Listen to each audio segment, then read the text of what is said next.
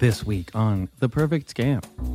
They pretty much were telling me my mother left me and my father and my brothers. Um, that she took the money and ran off. That there was like maybe another man involved. Oh my God. Um, like she had a separate second life, is what they were telling me. Welcome back to The Perfect Scam. I'm your host, Bob Sullivan. Today, a mom goes missing and a whole town helps find her. Heather Newsom lives in the small Ohio town of Warren, outside Youngstown. Famous as the birthplace of drummer Dave Grohl, and for a park with what are known as the world's largest drumsticks, but small enough that a young photographer like Heather could take pictures of the entire downtown in one lovely fall afternoon.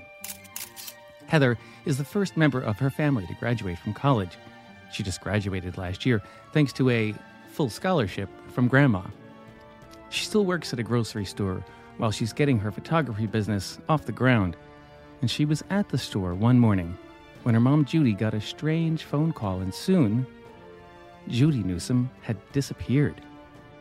As the whole family, the whole town really, searches frantically for clues, they have only one. Judy withdrew $10,000 from the bank before she took off. But let's back up a bit. Judy's disappearance was strange indeed in a town like Warren. Heather is very proud of her home. It's a pretty small area in Ohio. It's a small city. There's only about, give or take, a thousand or less people in the city. And we are really well known for our downtown area. It's super historic. When Judy Newsom, Heather's mom, talks about her home, she longs for the good old days. I want you to tell me about Warren, Ohio. How long have you lived there? I've been here my whole life. I'm 64. I've only been gone for a year, so I've been here 63 years. When I was growing up, my mom and us kids, we used to go downtown like every weekend. We had stores down there, we had restaurants, we, we had everything down there when we were younger. We loved it. COVID 19 hit the Newsom family hard. First, Judy lost her longtime job as a waitress due to COVID. My mom, she was a waitress for about 20 plus years. She recently lost her job due to the pandemic last year. We were assuming that they didn't give her a call back because my mom's schedule was very limited. Because at the time, uh, my mother was my grandmother's full time caretaker. Uh, my grandmother kind of went downhill after we lost my grandfather in 2014 and she came to live with us for about seven years, and she just passed away September 1st. It was a double blow to the heart, losing her mom after losing her job. Judy's work at the restaurant was much more than a job, actually. Judy's regulars made it feel like a second family. I had regulars um, Tuesdays, Fridays. I had at least two, three parties every day. They came in and asked for me. Then I had these ladies coming in on Mondays and they asked for me. Oh yeah, I had all kind of regulars in that. It's really hard, right? It's like losing a family yeah. when you lose a job like that. Yeah, I mean, um, there was one family. Um, they were older. They were. He was like a second father to me. His wife and him. They always came in every Fridays, and and he loved oatmeal. And I'm the only one that could make his oatmeal right. If I wasn't there, he had a fit because I wasn't there to make his oatmeal. Heather knew her mom was in a bad way and tried to help her find work. But again, misfortune struck. After my mom passed in September, I got a job where Heather was working. I was there for about a week or so and I was going to work on a Monday one day and I fell down the basement steps. And I thought I broke my left foot, but I didn't. I just badly sprained it. So I was off work then for about a month for that. So one fall morning, sitting at home, sad about losing her job, her mom, with an aching foot and not knowing when she might be able to work again, a strange call came to the house and soon after, Judy Newsom vanished. Heather was working early morning and found out about it when she got home soon after. So um, it was November 18th. I came home and my dad was frantic and he wasn't making much sense. He was telling me my mom got a phone call um, around like 10 o'clock in the morning, and the person on the phone didn't want him to speak like to my dad. Like he was not allowed to be on this conversation. My mother was writing things down like crazily. Like she just brought out a notebook and just started jolting things down left and right. And my dad confronted her, was like, hey, you know, let me speak to this person. And my mom's like, no, no, no, you know, just like being really secretive. Heather tries to decide if her father is overreacting or if something is really wrong. But as she gets more details from her dad, her concern swells. Her father says he decided to let her mom finish the phone call and then he'd try to get the story out of her. But that didn't work. Not at all. Before he had a chance to, my mom was getting dressed, grabbing her purse, and she was out the door. So my dad followed her he followed her to our bank and he went up to her window and she rolled up the window on him, locked her car doors, mm. and pretty much sped off in the car. So my dad followed her again. And he was like pretty much like on a car chase with her. Um, he told me for about like 30 minutes until he lost sight of her. Like he couldn't find her. Like my mom pretty much duked him out in driving. So dad comes home, hoping Judy will make her way home too. But by the time Heather gets back from work, he's in full panic mode. Heather starts taking over the search. They retrace mom's steps. He's asking me, like, have you seen your mother? Did your mother talk to you? And I'm like, no. I'm like, she hasn't said anything to me all day. I've been at work. And he was like, well, she got this weird phone call and she won't let me know what's going on. And I'm really concerned. I'm scared. And I'm like, okay, well, you know, let's not rush to conclusions. I'm like, where's the last time that you saw her? And that's when he told me the bank. So I'm like, okay, well, the bank's going to have some information. If she was there, she probably did a transaction. So I call the bank. And of course, the bank won't give me any information because I'm just their daughter. So I just put this lady on speakerphone at the bank. And that's when she tells my dad that my mother was there in the morning, probably around let's say 10 30, 11 o'clock, and she withdraw 10 grand from her savings. 10 my, grand. Wow. Yes, my parents' savings. So immediately that's a really huge red flag because again, if you know my mom, she's the kind of person that complains about like taking out a hundred dollars to go mm. you know do something for the house. So 10 grand is a lot for her to uh, just you know take out especially with my dad not knowing. So i'm like oh my gosh what what did she get herself into? It could have been anything. Heather knows her mom was in a bad frame of mind and she's scared I'm like, what did my brother get himself into? You know, these are things like going through my mind. I'm like, something must have happened in the family where this money needs to be desperately reached. Does she owe someone money? Did she, you know, because the pandemic and she lost her job? I'm like, do we owe someone money? You know, like there's these all these scenarios going through my head. Her mind racing, Heather decides to go to the police and try to file a missing persons report. But rather than make her feel better, that makes her feel even worse. They pretty much were telling me my mother left me and my father and my brothers. Um, that she took the money and ran off that there was like maybe another man involved. Oh my god! Um, like she had a separate second life, is what they were telling me, and they were saying like because she's not picking up her phone for me or my brothers or my dad, and she hasn't been seen in this long, and all this money is gone, she doesn't want to be found, is what they were telling me. That's and I'm like, okay. Wow. I know. I was really upset about this because I'm like, you have no idea what you're talking about or who you're talking about. Because my mom, like, mm, you know, I, I understand like marriages can get tough sometimes, but like her kids, her kids are her life. You know, she would never, ever leave us. So she heads back home. And now the rest of the family sweeps into action. Heather starts to enlist anyone she can in the search. We're all crying, we're all freaking out. My brother takes on hotels. My oldest brother stays at the house in, in case she comes home. And me and my sister in law, we go around stores, grocery stores, department stores, um, gas stations. My brother, when he's searching hotels, he thinks that my mom just kind of slipped, like losing her mother, the pandemic, and the job, but we just couldn't figure out why the money was taken out if that was the case. So he's checking hotels. I'm checking stores. My sister in law calls me because she goes to this gas station, meets this very popular guy at the gas station, and he has a lot of friends on Facebook.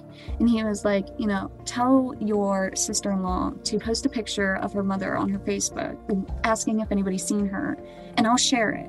And, you know, if we get any leads, I'll let you know. A few minutes later, the first clue about what's happening comes in from a grocery store. My sister in law, she happens to stop at the grocery store here in our area. And sure enough, the cashiers recognize my mom. So she gives me a call because they won't give her any information because she's not an actual family member. So I get there and the kicker was is I work for this grocery store. I work for a different one, but I work for one. So I come in full uniform and I'm like, hi, you know, I heard that you guys have seen my mom. Um, can I please have some information on this? Because I haven't seen her and neither has my dad. And there's a lot of money gone and we're getting worried. So they print me out the transactions and everything. And sure enough, they tell me, yeah, your mom was here in the morning and she bought five grand in gift cards. $5,000 in gift cards? That's a real clue, but it makes no sense to Heather. What are those $5,000 in gift cards for? It does give Heather an idea, however. Maybe her mom is driving around with cash from the bank buying gift cards. And maybe her next step is another store in the grocery chain she works for. So she drives across town and pay dirt. Mom had been there too and bought another $5,000 in gift cards. In fact, Heather missed her by just a few minutes. And what made me really upset is I was a half hour short of missing her at the other store. Oh, man. Like she must have been in the parking lot when I was there. It just didn't dawn on me that she would still be in the parking lot.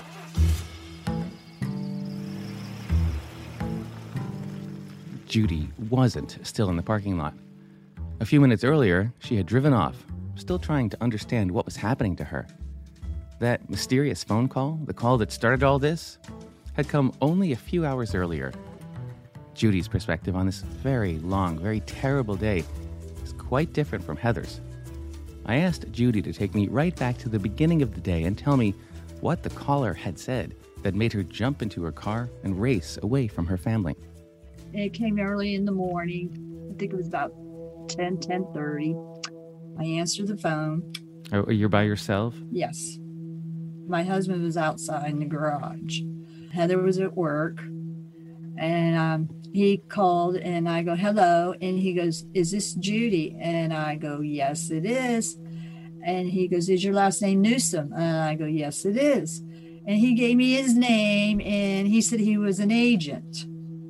And he said, is your social security number? And he gave me my social security number. And I said, yes, it was. And he then he told me, he goes, well, we found a car. I forget what state it was. And he said, we found a lot of drugs and a lot of money and a lot of papers, documents with your husband and your name on it. And he goes, we're an agent. And he goes, you will be arrested if you didn't follow what I tell you to do. And I go, oh, yeah. I was scared. And I didn't tell my husband. I don't know why I didn't. And he goes, Is there anybody there with you? And I said, No, not right now. And he goes, Good. He goes, Do you have a cell phone? And I go, Yes. He goes, Give me your cell phone number. So I gave him the cell phone number.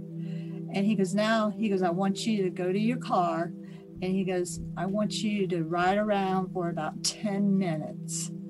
So I did.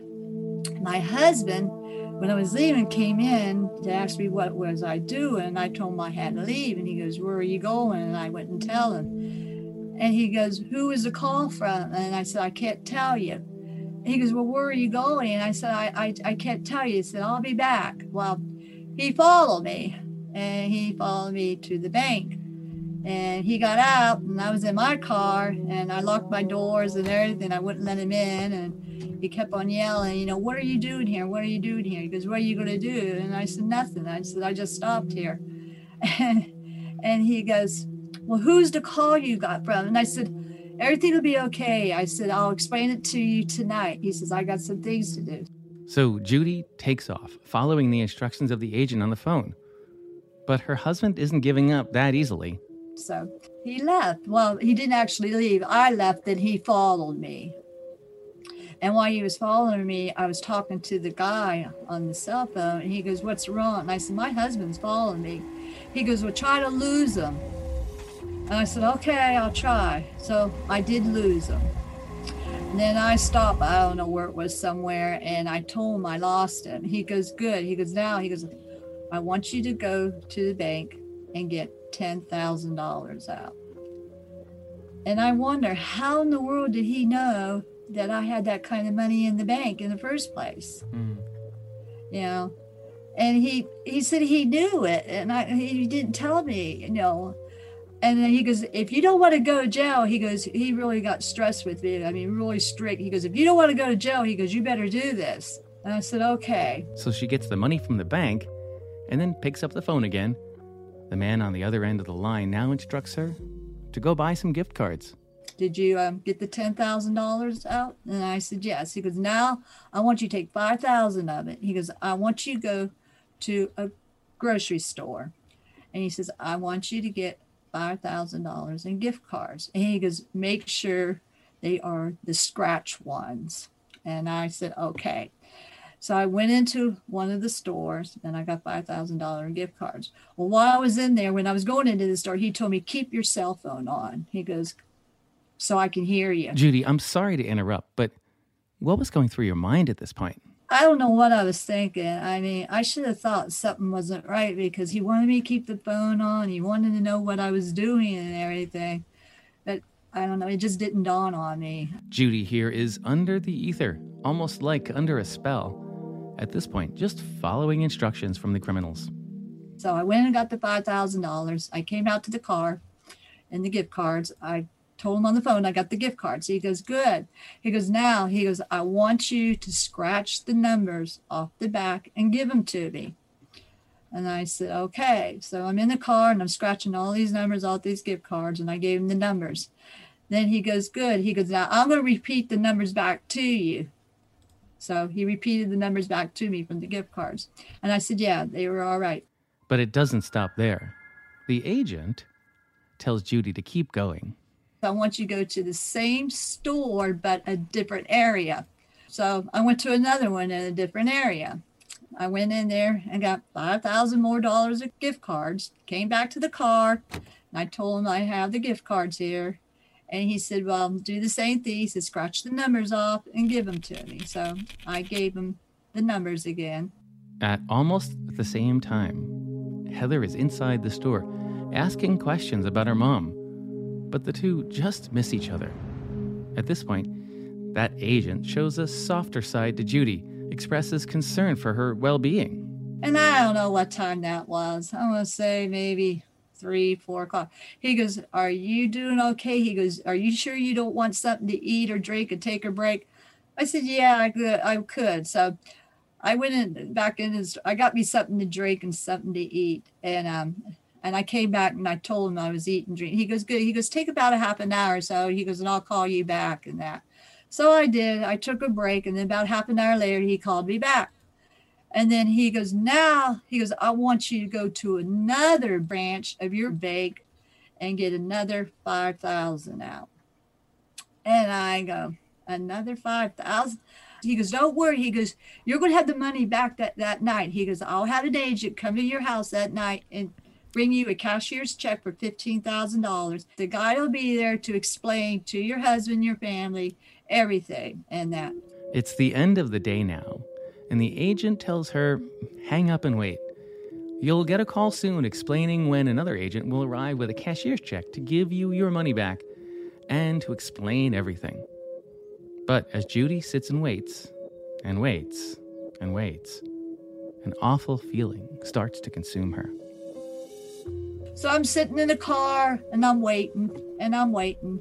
Half hour comes, no call. And it's going on about 7:30, quarter to eight. No call. So I waited till eight o'clock. No call. That was an hour.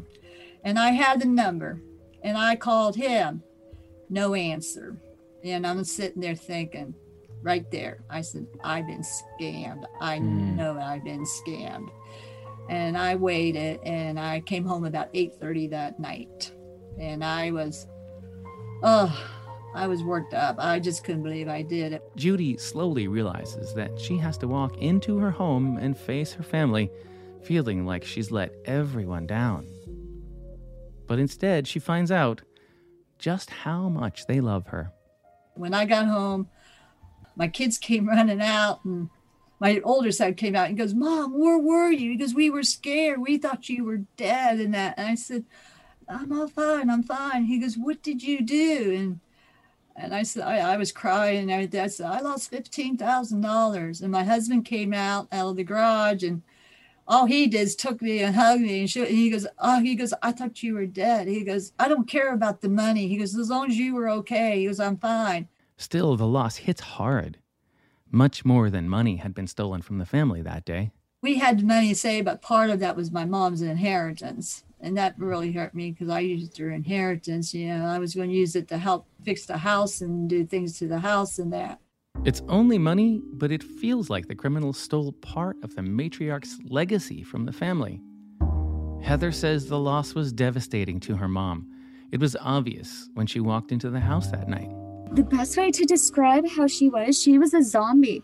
There was no emotions. It was like a different person. It really was. It was like this was not my mom. I don't know who it was. Same body, same face, but definitely not my mom, you know? She's like, I don't know what I'm gonna do. And I'm like, yeah, neither do we, but you know, hmm. we'll figure that out as the days go by. In the days and weeks that follow, it doesn't seem like the emotional toll is getting any better. But Heather works hard to help her mom. I was terrible. I felt useless in playing with And then um, the kids got me into counseling. And then Heather, she um, told me, you know, moms, I'm going out. She goes, you got to get over this, moms. I know it's a lot of money, but you're alive. She goes, that's the main thing. You're alive. We thought you were dead. And Jimmy, my, that's my husband, he goes, why don't you go get cleaned up and go out with Heather for a while? He said, it would do you some good just to get out. And he goes, it's no use to do. It's done. It's over with. He goes, there's nothing we can do about the money. He goes, you're safe. He goes, money can be replaced. You can't. And then I said, okay. So got up, got a shower, got dressed, and, and she took me out, and it felt good being out. It must feel um, so amazing to have that kind of support. Mm-hmm. And my sons, they did too. They came over and sat with me and talked with me and asked me if I needed anything and how I was doing. They called me all the time and everything and that. I'll tell you, Heather was a rock to me. She she was. She really got me through this. The story the criminals told Judy about drugs being found in a car that was in her name, her husband's name. It was convincing because they had a lot of personal information, even her social security number. Judy has no idea how they knew so much about her.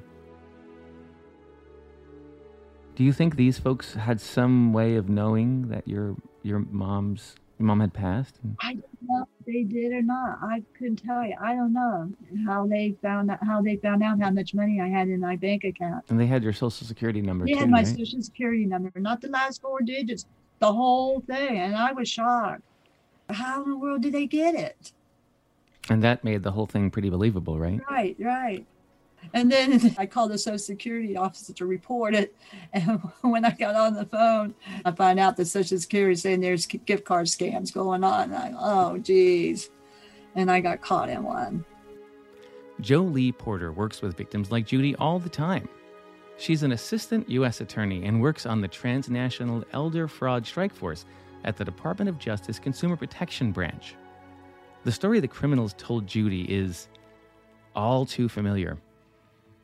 that is a common fraud that is used by these scammers. It's where they pretend to be law enforcement and they say your social security number is involved in this crime. And they really get the individual on the phone to believe that there will be bad consequences if they don't hurry and buy gift cards. And I've seen this in other cases that I've prosecuted. They will tell the victim, don't tell anyone. This is a secret investigation. This is between you and me. I've had a case where they kept the victim on the phone for over 11 hours while she went from store to store to store buying over $35,000 worth of gift cards. She says the scams, unfortunately, are really effective and really hard to stop. A lot of imposter scams originate overseas because investigations of entities and individuals overseas involve separate countries with separate law enforcement regimes. They can be slower moving than cases where all of the actors in the US. That's not to say that the cases are never successful because we have had some great successes in prosecuting these types of cases, but there are more barriers and they are slower moving than often purely domestic. At the Transnational Elder Fraud Strike Force, Jolie is focused on crimes targeting older Americans. Is there anything about elderly people that make them particularly vulnerable? There are studies that have shown that as we age, we can become more trustworthy. That's part of it. And there are other factors as well. There are other studies that show increased isolation, which can sometimes happen with older individuals, can lead to an increased likelihood of being defrauded through various types of schemes. I've also seen, unfortunately, in some of my own cases that I've prosecuted, the fraudsters taking advantage of individuals with cognitive decline in their later years. And so, particularly pernicious scammers will take advantage of individuals when they do have dementia or other issues that cause them to um, have some sort of cognitive decline. Older Americans victimized by these kinds of crimes often report larger losses per incident, Jolie said. That's the bad news. But but there is good news. Um, older consumers are increasingly protecting themselves from these scams.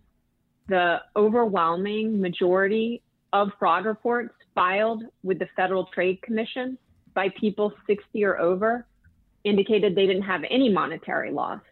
So when older adults are educated about the scams before they happen, they're often able to avoid becoming victims of those scams. Jolie has straightforward, and easy to follow advice when it comes to gift cards. Sort of line I repeat often is gift cards are for gifts, not for payments. So if anyone calls and tells you to buy gift cards to make a payment or secure your assets, take a moment, hang up the phone, verify it. But if they're asking for a payment with a gift card, it's a scam. So you know you don't need to do that. For Judy Newsom, her run in with gift card scammers is going to stay with her for a long time. I mean, I'll never forget about it. Never. I, I, I still think about it every day. Judy knows she has the support of her family, and that's one good thing that came out of this. But there's something else. Heather actually sometimes sells gift cards to customers at her grocery store. In fact, she's been trained to spot buyers under duress. Even before this incident, she says she's stopped some crimes in progress by talking potential victims out of buying gift cards for criminals. But now, her words carry even more weight. Just a couple days ago, Bob, I had someone come to me frantic. I mean, she looked terrified. And she's on the phone and she tells me, Can you please talk to this guy? And I was like, uh, Sure. so I get on the phone and all I hear is, Hello, do you have Nike gift cards? And I'm like, Oh my God, you've got to be kidding me. Mm. So I set the phone down on the counter and I look at her without him, you know, in earshot, and I'm like, ma'am, is this man telling you that you need to buy gift cards or you're going to go to jail? And she looks at me, she shakes her head, yes. And I'm like, hmm. so I just click her phone off and I put it down and I'm like, the IRS will never ever call you and or accept payment and gift cards. Please, you know, if that phone number calls again, do not answer it. I said, "You are not in any trouble. You are fine. I promise you, you're you're gonna be fine when you go home.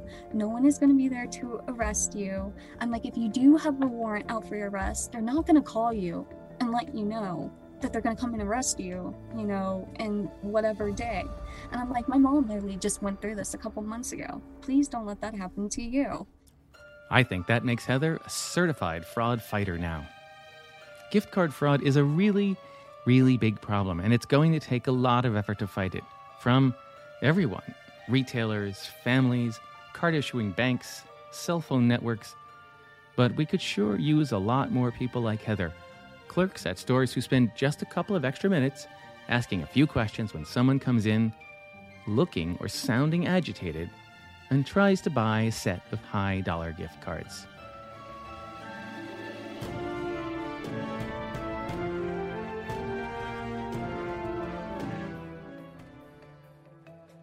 If you have been targeted by a scam or fraud, you are not alone. Call the AARP Fraud Watch Network helpline at 877 908 3360. Their trained fraud specialists can provide you with free support and guidance on what to do next. Thank you to our team of scam busters executive producer Julie Getz, producer Brooke Ellis, associate producer and researcher Megan DeMagnus, our audio engineer Julio Gonzalez, and of course, fraud expert Frank Abagnale. Be sure to find us on Apple Podcasts, Spotify, or wherever you listen to podcasts. For AARP's The Perfect Scam, I'm Bob Sullivan.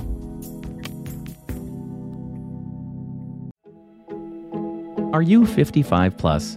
There are many ways your community could use your help. As an AmeriCorps Seniors Volunteer, you can put your skills to work for the causes you care about whether that's by becoming a companion for an older adult, or a foster grandparent for a child, tutoring students, joining a disaster response effort, or fulfilling another interest. Choose how, where, and when you want to volunteer, starting at just a few hours a month. This is your moment to make a positive impact on your community and get back so much more in return. Visit AmeriCorps.gov slash your moment today.